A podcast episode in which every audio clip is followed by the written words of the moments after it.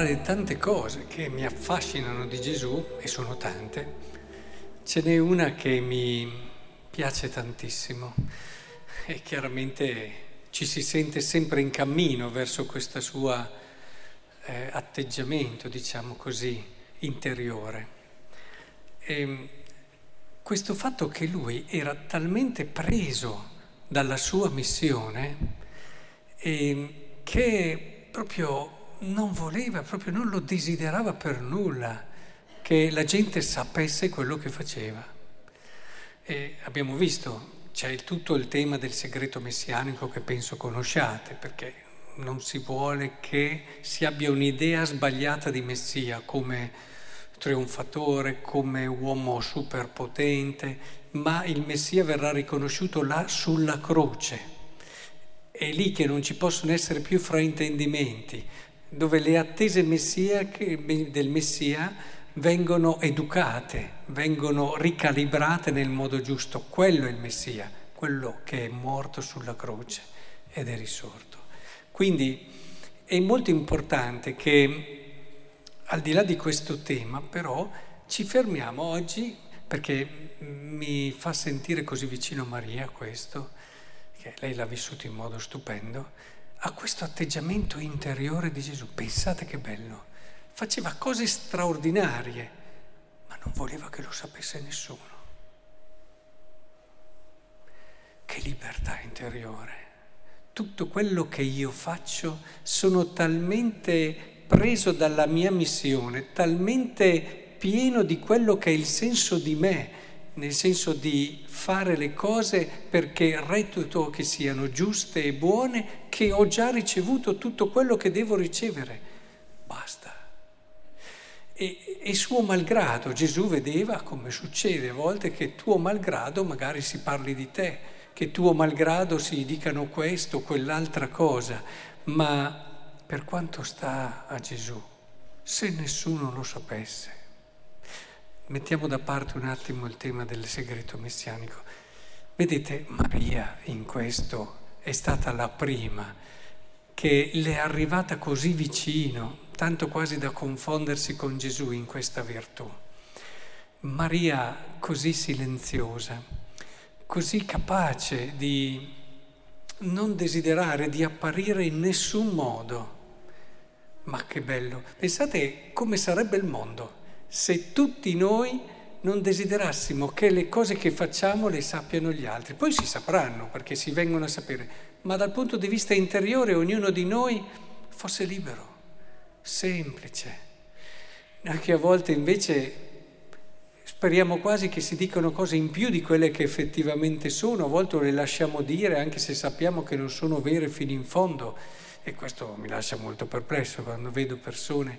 Oppure è, è, la, è la fragilità dell'uomo, il bisogno che l'uomo ha di confermarsi, ma quando uno è pieno della consapevolezza di essere amato, del suo valore che gli viene conferito da una relazione autentica, profonda, non ha bisogno di tutte queste cose.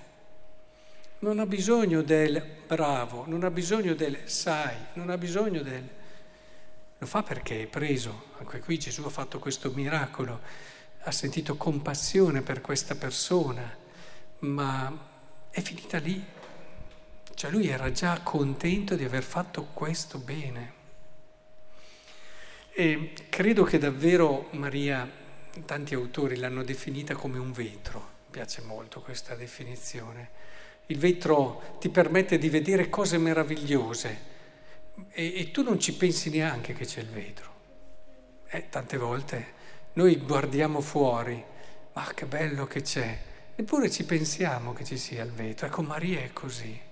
Maria ci permette di vedere le cose più belle, ci ha permesso di vedere Dio che si è fatto uomo, ma lei è come un vetro, non desidera che noi ci fermiamo a lei, ma che andiamo oltre. E più il vetro è pulito, più il vetro fa meglio quello che deve fare.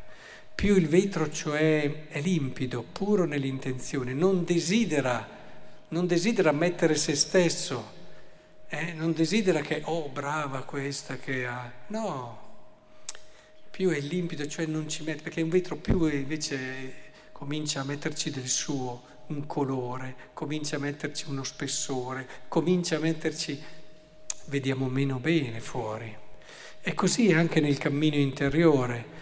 Eh, dobbiamo davvero essere così limpidi, così semplici, che la gente ci trapassa come un vetro e vede le cose più belle che sono Dio, che sono i valori per i quali viviamo, le cose belle che possono davvero arricchire il mondo intero.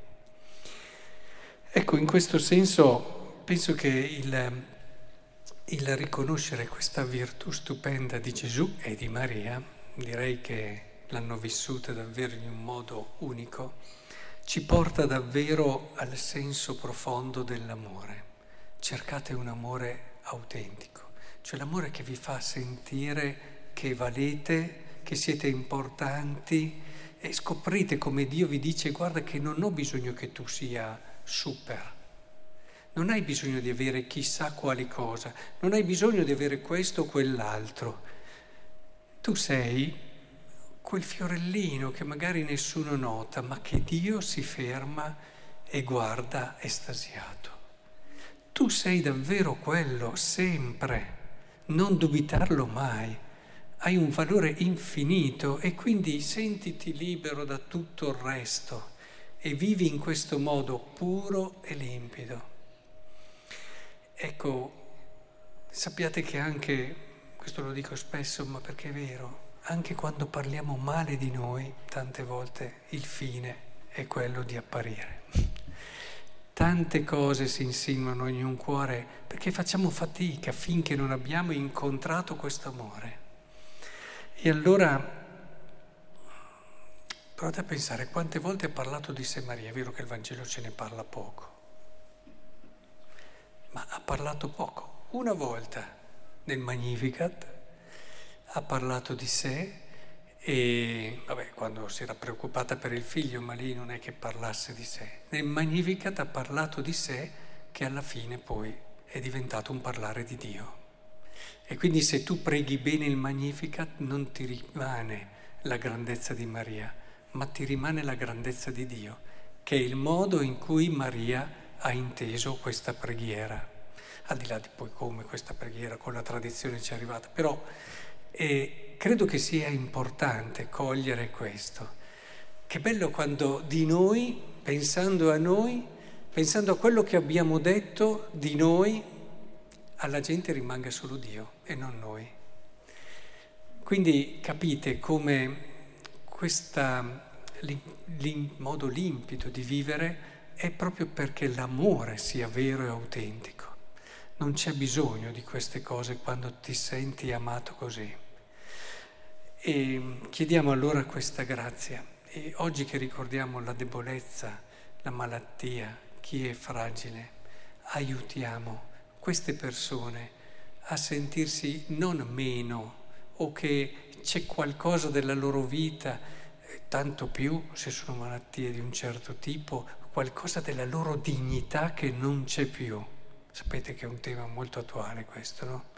soprattutto a giustificare certe scelte del fine vita, quando si afferma che non è più una vita degna, non è più una vita con una sua dignità, tema delicatissimo naturalmente, ma credo che una di quelle cose che una giornata come questa ci può davvero insegnare è proprio quello che con il nostro amore cerchiamo nel nostro piccolo, per quelle che sono le possibilità che abbiamo, le persone che conosciamo, di far sentire a queste persone che la loro vita non è meno degna, ma lo è molto di più, per tanti aspetti, grazie all'amore che noi e tutti quelli che un'idea corretta di vita, che non è l'efficienza, che non è il corrispondere a determinati modelli, ma è l'essenza della vita che è l'amore e quello si può vivere in ogni condizione